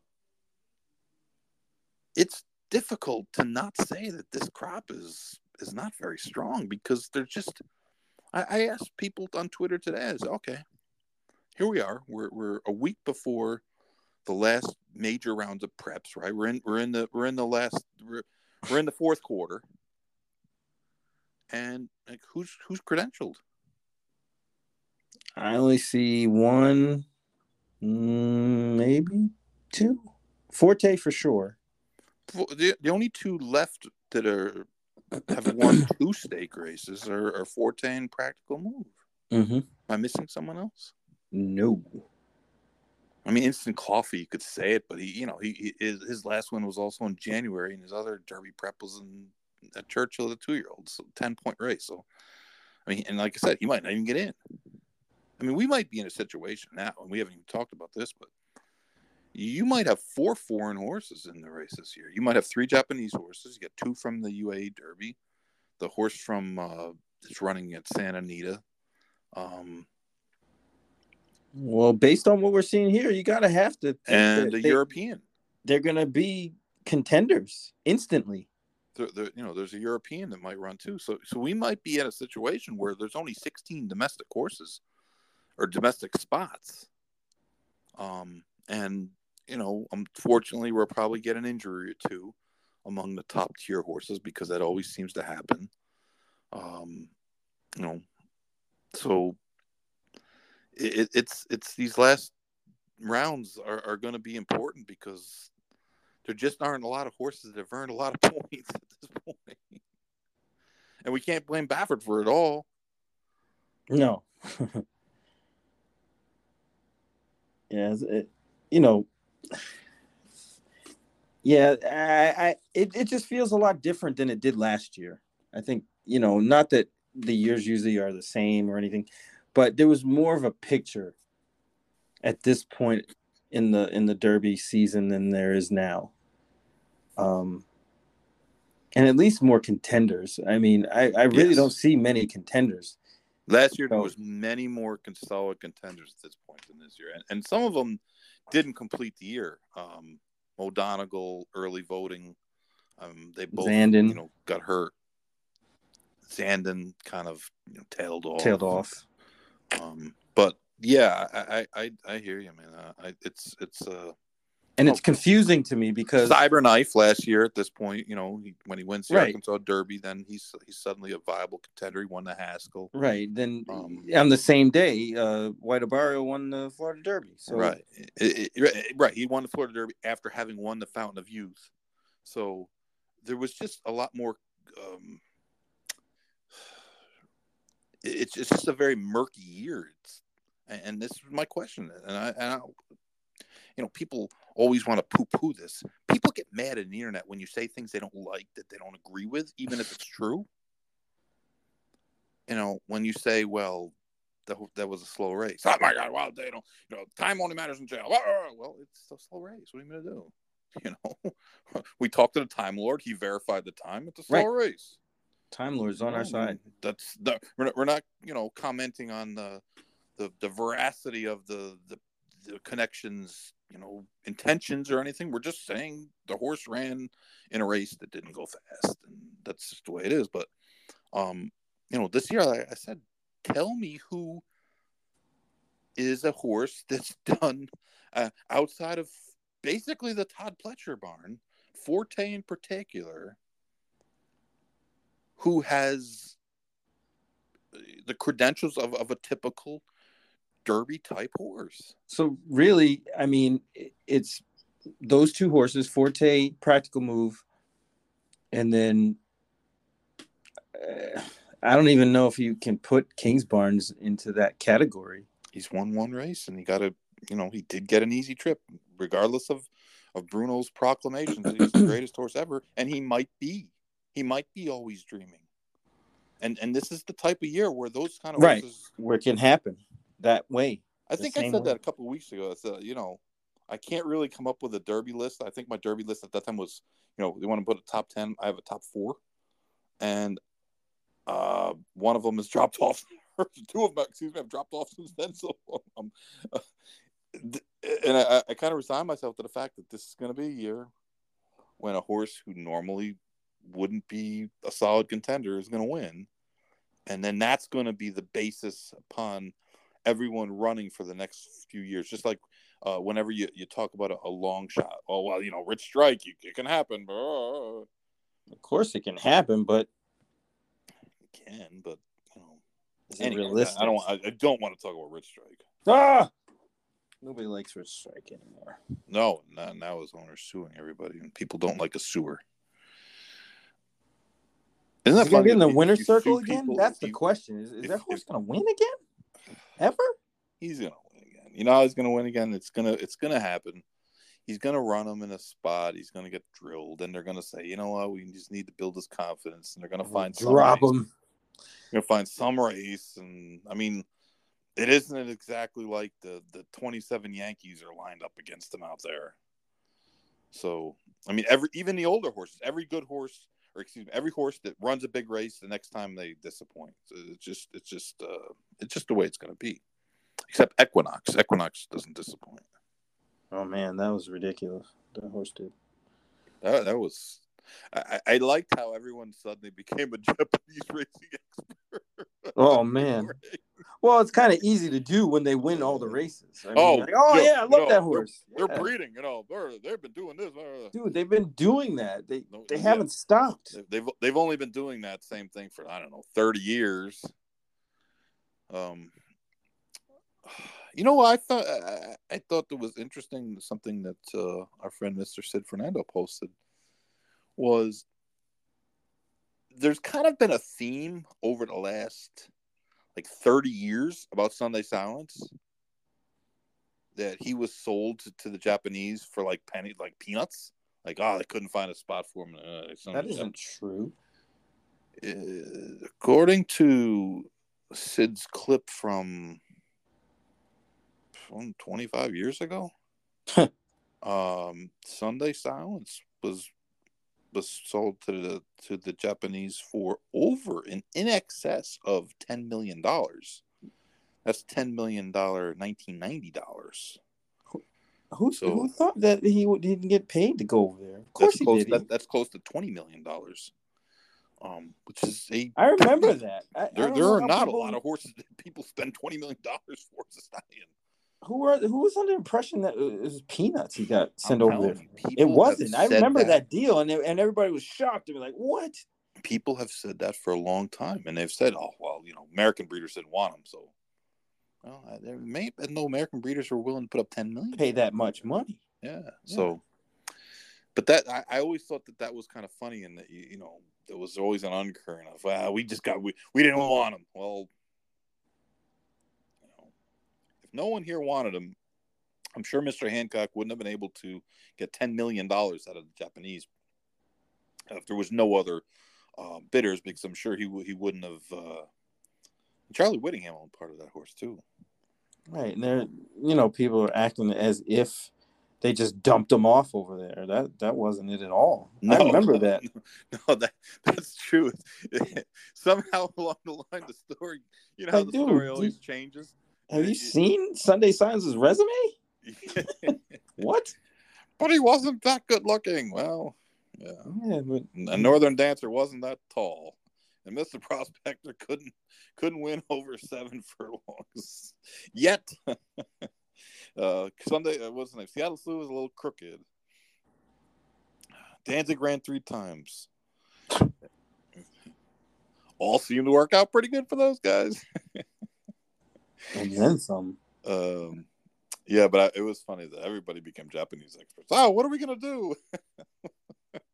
gonna, well, I don't know. What do we do for, about about our turf horses in this country? So, since Charlie Appleby and William Buick use us as an ATM machine every summer. Man, that's ridiculous. You, you, you seen uh, anybody make a bid to buy to bring Kingman over here? The stats and DRF are hilarious when it, when he runs horses. I just love when people say that though, and, and I, I, just I don't know why I get a perverse kick out of it. Like everyone's like, "Oh my god, what are, we, what are the breeders gonna do?" The breeders are gonna do nothing. What do you think they're gonna do? Okay, so doing what they do, they're going to breed horses for the market, and they're going to sell them. I don't know if anyone paid attention to the OBS sale last week, but lots of horses sold for lots of money, and that's why people breed horses for the most part. And it's it's you know is it great for racing? No, but it, it is what it is. This is not. We're not Japan. We're not Hong Kong. We're not England. We're not, we're different. We're America. This is what we do. It, it, it's not going to change. And if the Japanese, like, uh, was it a couple weeks ago when I said that, if the Japanese decide to target our races, they're going to win a bunch of them. The Derby's a hard race to win. The Derby's a hard race to win because it's so unlike everything else. There are no other dirt races of that magnitude with a 20 horse field in front of 170,000 people um, for a three year old uh, on that track. It, it, just is so much different than everything else everywhere. There's no Japanese race that's got, you know, that, that's under those circumstances. The Japanese dirt horses are, aren't even considered, you know, the, they're considered like the know the B B and a B the B plus team, right? so it's going to be difficult for them to win a race from the UAE Derby, and has nothing to do with racing class or this or that. It just has to do with travel. They've gone from Japan to Dubai, and then Dubai, and then back to Japan, and then to Kentucky. That's hard. That's a lot of travel on a young horse. I mean, it, it it's just one of those unmeasurable issues. And I mean, no one has really run good from that race in this race. And I, and I have to believe, and there's been some good horses. I mean, Thundersnow decided to be a bucking bronco, but, um, um, you know, Mendelssohn, there, has been good horses that have come over, but I, I really believe that the travel is going to be a barrier. And I don't know that the horse running in Santa Anita from Japan is of the class of those other horses because he's running on the, the B level circuit, the NAR circuit, which is sort of like the Monmouth circuit, right? Um, but I, I really believe if you're going to have success doing that, that that will be the way to the Kentucky Derby. Just like years and years and years ago in I think it was 1986, the year Ferdinand won the, uh, the Derby. There was a horse named Bold Arrangement that came from England, and I think was third in the Derby. And they came and they prepped in the bluegrass. Of course, the bluegrass was different. I think it was two weeks before the Derby. Then uh, somehow or another, horses used to be sturdy, and I could be the blame because it's been in my lifetime. So if you could, you could probably draw a string. Your fault. The lack of sturdiness of horses to me, but Bold Arrangement came over and he prepped in, in, in an American prep. I really believe that that is the key. Yeah, that's probably going to happen anyway. The, the, there's no way that they'll figure out that the travel is the huge barrier. but I, I, really do think for older horses, and it's different. Remember, these are three year olds, and and it's it's you know, older horses are just you know they're more experienced, they're more seasoned. Um, but I really believe if if they started coming over and targeting uh, this year alone would be a great year to come over and target some of our grade one dirt races because uh, the older horses and, the sprint division, for that matter, the three year olds uh, just aren't very good. And sprint division wide open. Uh, well, sprint division outside of the, the Billy Mott horse. What's his name? Uh, yeah, the horse the one that saw it. He's really good. Yeah, I can't think of his name. I'm lost for words. And that that uh, uh, uh, the horse by Curlin, the sprints. Elite Power? Elite Power, no. yes. He, yeah. He's really good. Elite, Elite Power is a perfect example of a weak race producing a really good horse. Oh yeah, that race he was in was the awful. Vosburgh. Yeah, it was like three horses in there, right? Right. And the industry three. insiders would tell me, "Oh my God, you said it wasn't a good race." And look, yeah, it wasn't a good race. It was a terrible race. You know, if you looked at the entirety of the field, but that doesn't mean that a really good horse can't come out of it. It's just like right. It's just like the, the Munnys Gold race yesterday. Just like right, you right, know. exactly. Munnys Gold race. Like people say, "Oh, who did she beat?" She beat him by a football field. I mean, it's it's just like the Forte. Forte wins the you know, it's a weak race, but that doesn't mean just Forte's not a good horse. He's a good horse. Of course, he's a good horse. All right, here's a question for you. I mean, if if Forte wins by a desperate nose over one of the forty to one shots, then you right, might then you got to question it. Yeah. Hey, you know what happened? But you know, if he wins authoritatively, or even if he just wins in a workmanlike manner by three, four, two, three lengths, four, five lengths, whatever, like it doesn't uh, reflect on him. But you don't have to say that it's a strong race because it just isn't we know what a strong race is. A strong race is a race without right. But you also know, you know, when you have a monster in with the peasants, and that happens. Yeah. Um. So here's the question: What do you think happens first? A Japanese horse wins the Derby, or a horse that wins the Derby on their third start? That's a good question. I think if the Japanese start to target races other than the UAE Derby, like if they were to come over and they probably wouldn't go to Florida because of the climate change. but if they were to go to like the bluegrass or, or particularly the Santa Anita Derby, that that seems to be, you know, closer. So I think that um, the Japanese horses will win before that because I think that the third race thing, number one, it means your second race is going to have to be in in a big stake, and you're going to have to Taiba it. but I mean, we've seen Taiba, who's a good horse despite his his last race, um, and especially Curlin. They weren't a, they weren't even a, they weren't even coming close. I, I just think that it's going to be almost impossible for a horse to win uh, the Derby in their third start without it being kind of a flukish race. What about the fourth start? I mean, uh, fourth start, Justify did it. So. Hmm. Yeah, I don't know. I mean, uh, I I can't separate them. And, and you know, I, would probably say the the third start would happen first. Yeah, I mean, it, it's. I, I just think it's it's going to be very very difficult for any horse well, there probably is going to be more horses making their third start than there will be Japanese horses, but I don't know, man. The Japanese have this. I mean, they, they sent like twenty seven horses to Dubai. I mean, and it they felt like to, they all won. they did not used to um, to ship like they ship now. I mean, it was a very insular place, and, and yeah. So what's changed? Like, why the? I think the... They, uh, I mean, I'm paraphrasing, but it seemed like they just were like, hey, you know what?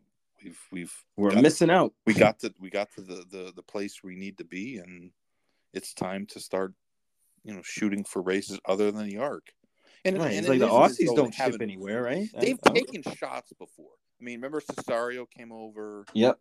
um and then you know they they, they had a pretty consistent uh every year they would run a couple in dubai. But it wasn't like it is now where they're running like waves of horses in, in dubai and saudi arabia and i mean even the breeders couple last couple you know Mhm. at, uh, at santa anita they had you know the two that won um and then there was you know a handful of others that came and before they never even sent anybody so. And they've done it properly. I mean they, they built it up and uh i mean it's a great way of of it's it's you know to be commended. I mean you look at some of the bloodlines um and it just is different than than what we see over here. And uh, you know you think about the horse that won i'm not going to try to pronounce his name but uh, the horse that won the UAE derby. He's by mind your biscuits. Mind your biscuits is by posse. And and both of those horses um they're they're well known as sprinters though i mean mind your biscuits i think was second in the whitney so like it wasn't like he he couldn't he wasn't kelly kip you know? Kelly kip couldn't go seven. He, he he literally six and six, six and a half was his limit. Like he he he never won at seven. But um he was damn tough to beat at six. Uh but those are you know some of the horses Drefong and, and horses that really weren't gonna have much of a chance of of, of being stallions here have gone over there and and and they've done well so um it just is to me it's it, they're just another player now that's all That's Uh, good. but I I like that. I mean, for sure you know, it, it's especially bringing their pools and, and money in the in the betting pools over here would be fantastic. They don't. Uh, they're not allowed to bet outside of Japan very often. But if they have two or three horses in the in the Kentucky Derby, I know that Churchill has some sort of agreement with them. Um, We'll that throw that'll- some ducats. that will be a lot of money. When they will bet a lot of money. The Aussies don't ship, right? I don't, I don't see any Who? Australian horses. No, like I think sometimes you'll see. What was that? maybe? England. I, I think I've seen them. In Yeah, England. some of the sprinters. And that go to Ascot. England. Uh, remember the sprinter won at Royal Ascot last year. yeah. Yeah, the old horse. The, the the jock stopped riding. He almost got beat. Was it alligator blood? No. No, Wasn't that one? um, I can't think of his name. But um, yeah, that those Winx didn't she ship over there? Didn't she? Or black caviar, one of the two. But they no, they don't. They don't ship around that often. They, they Right. That's how I there. felt like Japan was. They really didn't. do They never that. did for. I mean, they they would send a horse here and there, and um, it's just. Uh, but now they they they send quite a few horses to Hong Kong too, but Hong Kong's close.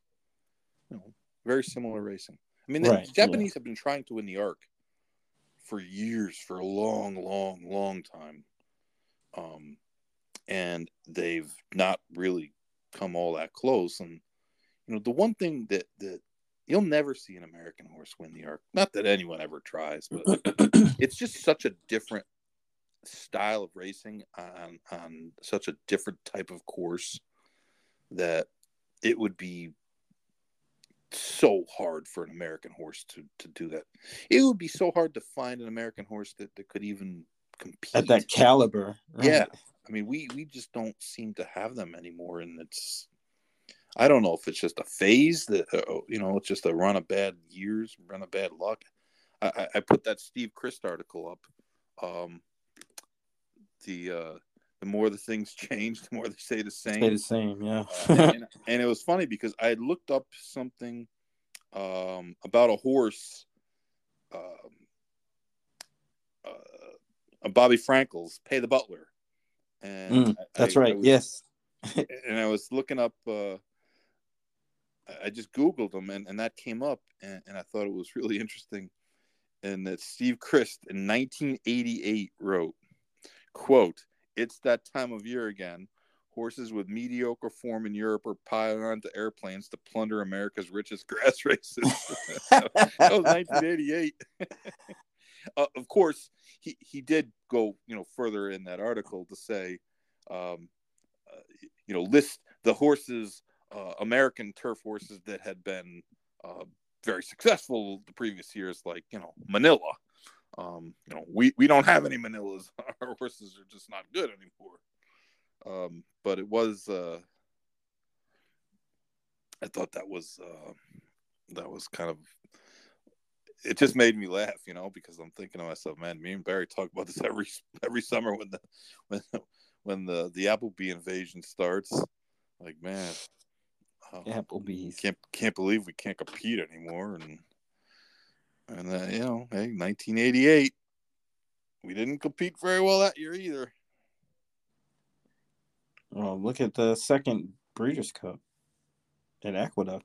Went over there in Pebbles, right? Pebbles, she was some horse. She was good. Miesque next year. A Lear fan, remember that horse? Lear fan, yeah. Lear fan turned out to be like a good really sire too. Yeah, really good stallion, um, especially in Australia of all places. A Royal Academy. Jeez, yeah, he won the he won the 1990 race at Belmont for Lester Piggott. Yeah, that was that was a shitty Belmont or a shitty Breeders' Cup. It was cold that day too, man. I'm still which one? 1990 Belmont. Oh yeah, it was it was freezing. It was cold. The other bad one was uh 2000, right after 9/11. Remember they had the yeah. with the Tiznow and they had all the the cops. Yeah, yeah. I wasn't there. It was freezing that day. I, I, did not attend that day. I don't even know where the hell I was that day. I think it was in Kentucky. Oh, dude, I I I literally almost threw my TV out the window. Yeah, yeah, I was because yeah, when Tiznow really won. Much. When Tiznow came back, won it for America. Yeah, Swain had it, dude. I was counting my money, which was probably the reason why the horse lost. And my girl at the time, she just couldn't stand me playing the races. Good thing you got rid of her. Pretty much, yeah. See, I didn't get rid of her. You should have asked me about. There's the... no, there's no going in circles. Hey, you should have asked me about the future book on her. I would have said, eh. Just shake the the magic she, eight ball and she, say, she might. The a... outlooks looks pretty bad, bro. she might be a sprinter only. She's not going to stretch. yeah, not going to stretch out to the mile. She's Get rid of her after two, three furlongs. She ain't never getting two turns. you got to dump her. oh man. Yeah. And that was like at the time when like TVG and uh all this stuff was kind of new. Yeah. Yep. And she was like, she didn't really understand I, any of it. I remember TVG. Um, you bet. It was you bet. You bet. To, well, you know, you bet turned into Twin Spires. Twin Spires, right? Yeah. And uh, TVG, I was like, holy shit, they got horse racing on TV. oh yeah, I was loving it. I was like, oh my god, they put it on. That was the best. Remember, remember the chick they had on, Claudia Simon. Yeah. I saw her one time at Churchill, and she refused to speak to me. Oh, what'd you say to her, dude? Refuse. She like like she's like, no, I'm not talking to that guy. Basically, or yeah. did she say no, not right now? Yep, pretty much. She just kind of like cold shouldered me, like looked at you in the eyeball and said, "No, more I don't want to yeah. talk to him." Pretty much. Yeah, Dang, was, that was it. What'd you do, bro? Nothing. Didn't even get a chance to do anything. Oh well. Maybe you knew one of her friends or something. Maybe she thought we were related. you know. Who's this redneck with the same last name? Get, get, get away from me. uh, yeah, the good old days. Those were the good old days. Before everyone hated TVG. Yeah, remember they didn't even have like New York tracks on there for a long time. Oh, well, we were we were just thrilled to have it, and and it was hell. We, we still had dial up internet. and watching races on the dial-up internet was just like freaking torture, man. Remember, there were two networks too. HRTV, bro. Yeah, the, uh, you remember the dial-up internet when, when you'd be watching Oh, the yeah. race and it would just like stop. Stop. And those little, little, little minuscule boxes with the video, and you're like, it's all blurry. I can't even see. What and- number is that? you'd like lose the connection and then they get it back on the gallop out and you're trying to say Oh my god! It's like, and then they don't. Then Yeah. they they pan back to the to the tote board, and it's blank, what happened and they don't show the replay. no no that was dial up was was a mess. It, it's so funny how we just take for granted some of the stuff you know nowadays. You can just queue up any track in the world at pretty much any time. You get replays clear as clear as a bell. No problem. Run it back run it forward. You know what else is wild is back when like pick fours like came out. yeah. There used to be a lot of three out of fours. I hate a whole bunch of for good money too. yeah You know, it's, it's like people didn't really, you know, obviously know how to play it properly. At, not in the beginning. I remember the first and they were a dollar. There was no fifty cents. They were a dollar pick fours, and man, I hit so many three out of fours. I remember I hit one, a three out of four at Laurel. There was a a horse that paid it like 140 bucks in the sequence, and literally nobody had it. And I had I I went deep in that race, and I ended up getting five three out of four payouts, and they were like two hundred dollars each. And I was like, whoa.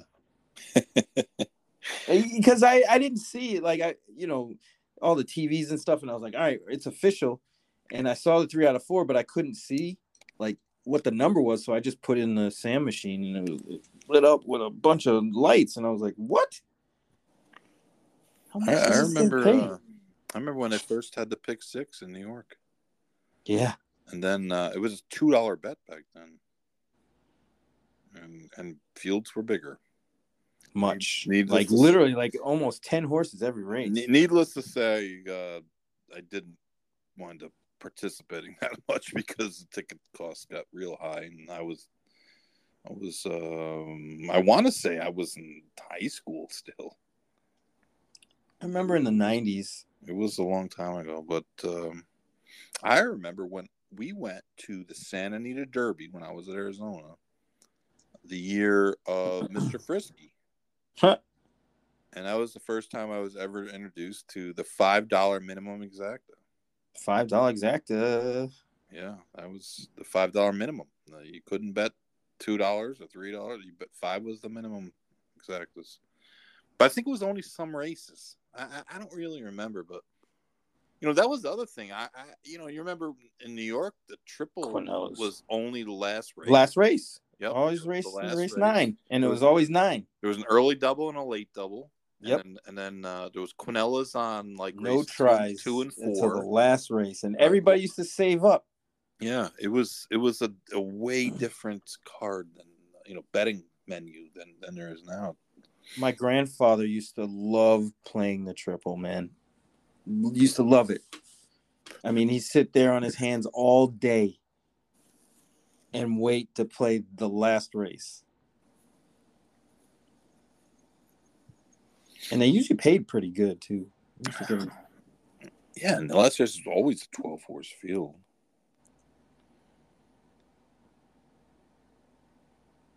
Yeah, those were the days, my friend.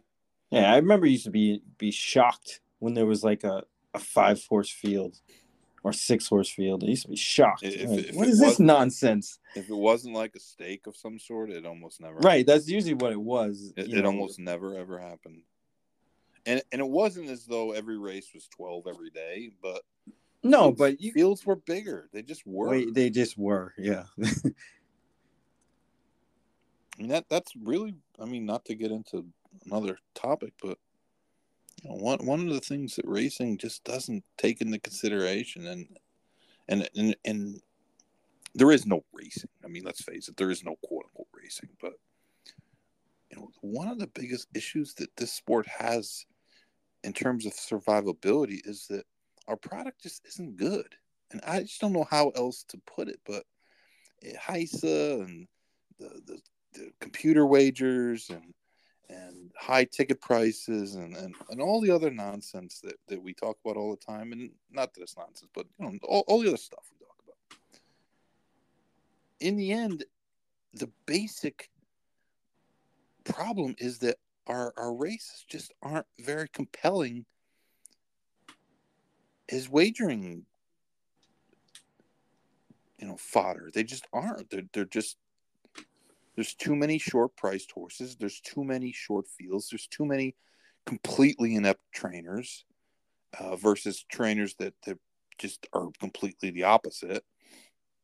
And it, it just doesn't there's so little variety.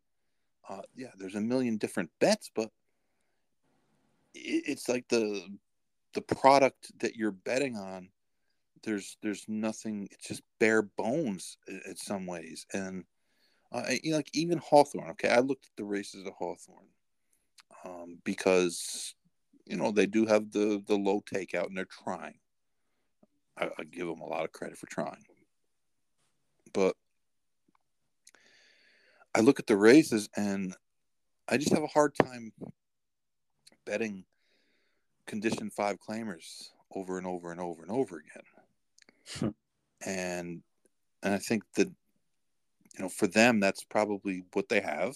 Number one, uh, and number two, those are probably getting the best field size, and and a lot of people have no issues at all with those races. They they they attack those races. I like them, but I, I, struggle with those because I look and I see chaos. A lot, a lot of trainers I don't know, a lot of trainers that don't do very well, a lot of jockeys that I you know same thing, and I just don't like see like I I like to have a picture in my head of how a race is going to set up or potentially how it should set up and then try to figure out variables that would prevent that from happening or things that can be overcome or th- you know um, you know hopefully leading to beating the favorites and trying to find something that that's you know you can sink your teeth into. But we just don't have that very much anywhere. And you see the the cards even at the big tracks the weeks you know the week before and after a big event day. And yeah the race on saturday is great. And they got six stakes and they got four allowances four maidens and blah blah blah. Hmm. but the rest of the week sucks and the week before it sucks and the week after it sucks. And that's the problem more than anything. All the other things are technical issues. The meat and potatoes problem is our races aren't compelling. They're not good to bet on. They don't offer much variety. They don't offer many alternatives other than an overpriced favorites or an impossible long shot. And and that's just you know, it, it's kind of like where college basketball has gotten. And March Madness is great, and the race. The always be great. The no games are what. close, and the upsets, and the storylines, and all that stuff.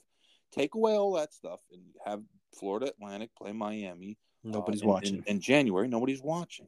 Everybody's like, these teams, nobody can shoot, nobody can do it because it's really not good basketball. Now, March Madness is an event; it's the big event day. It, it's it's Florida Derby day.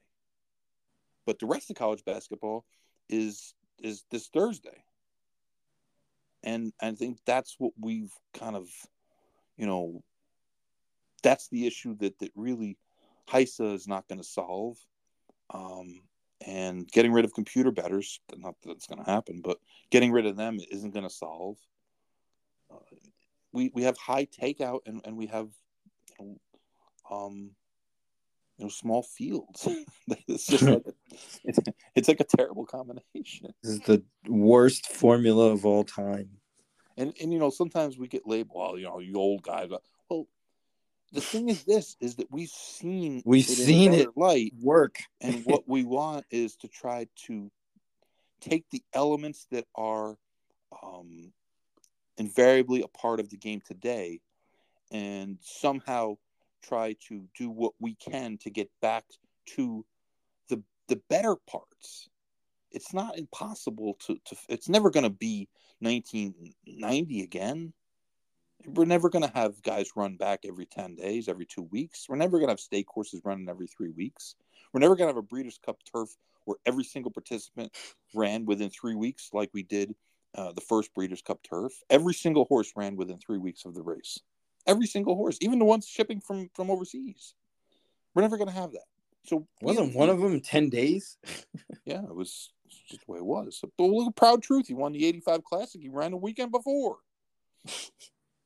Um, but but there's ways of making what we do have better, and, and that's the thing that that is the most frustrating, and that people don't want to they don't want to hear it out. It's it's it doesn't have to be all or nothing, and, and small changes.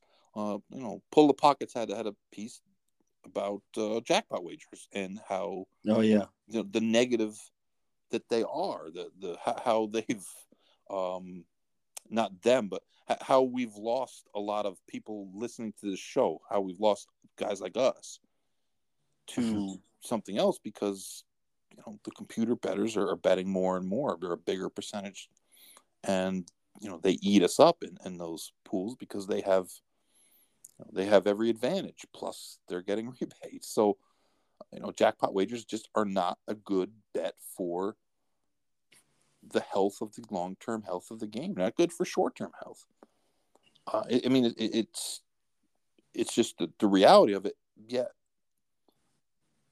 you talk to track executives in some spots, and, and they're going to sit there and defend them. And they're going to say, well, you know, and it's just uh you know you, you start to wonder about um what what is really the goal here and and, I, and honestly again I don't want to start a new topic at this point and I just uh, you know I, I don't want to go over too much either but you know we're at a point where um I just don't know that everyone's on the same. Well, I shouldn't say I just don't know.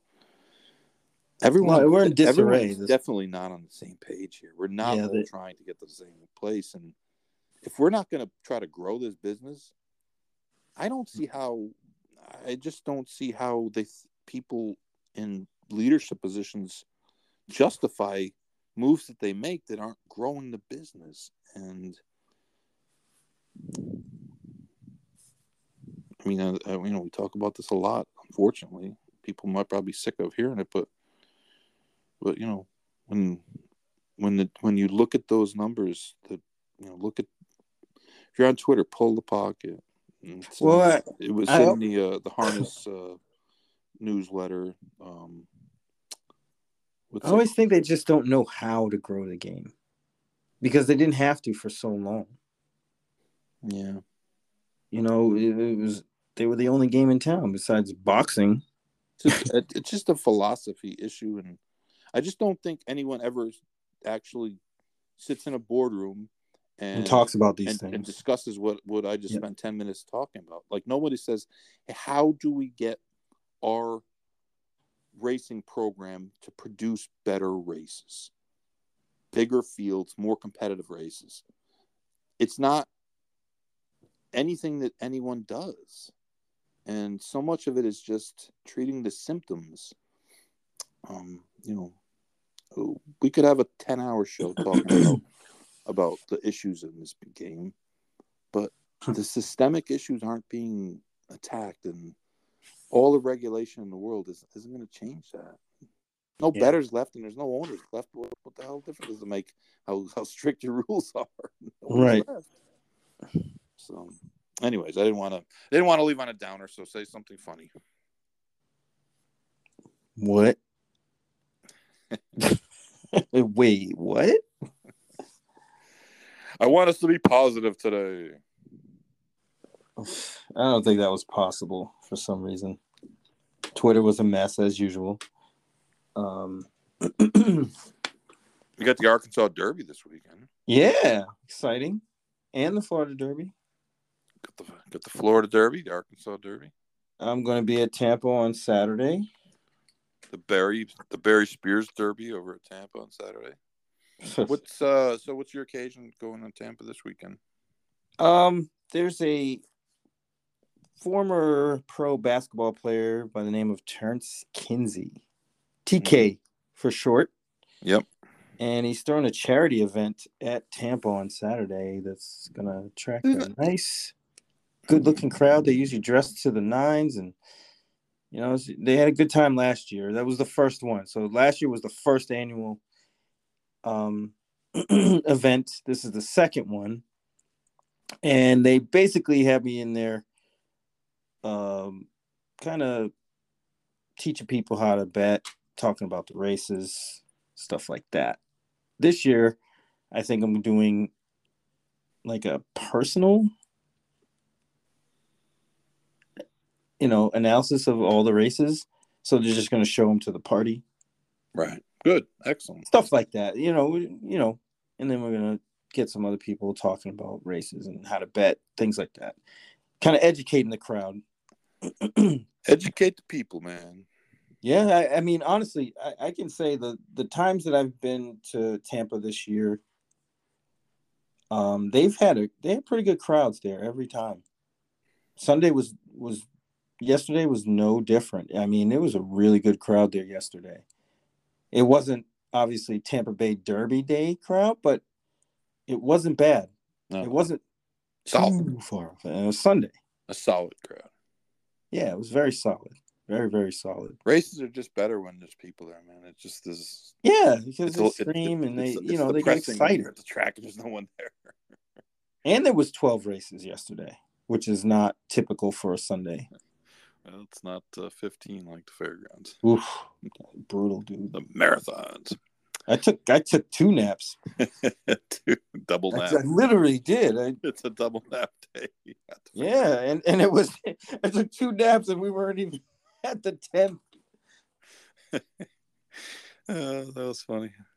All right, well, man. Uh, Old. Hope you, hope you hope you have a good time over at Tampa.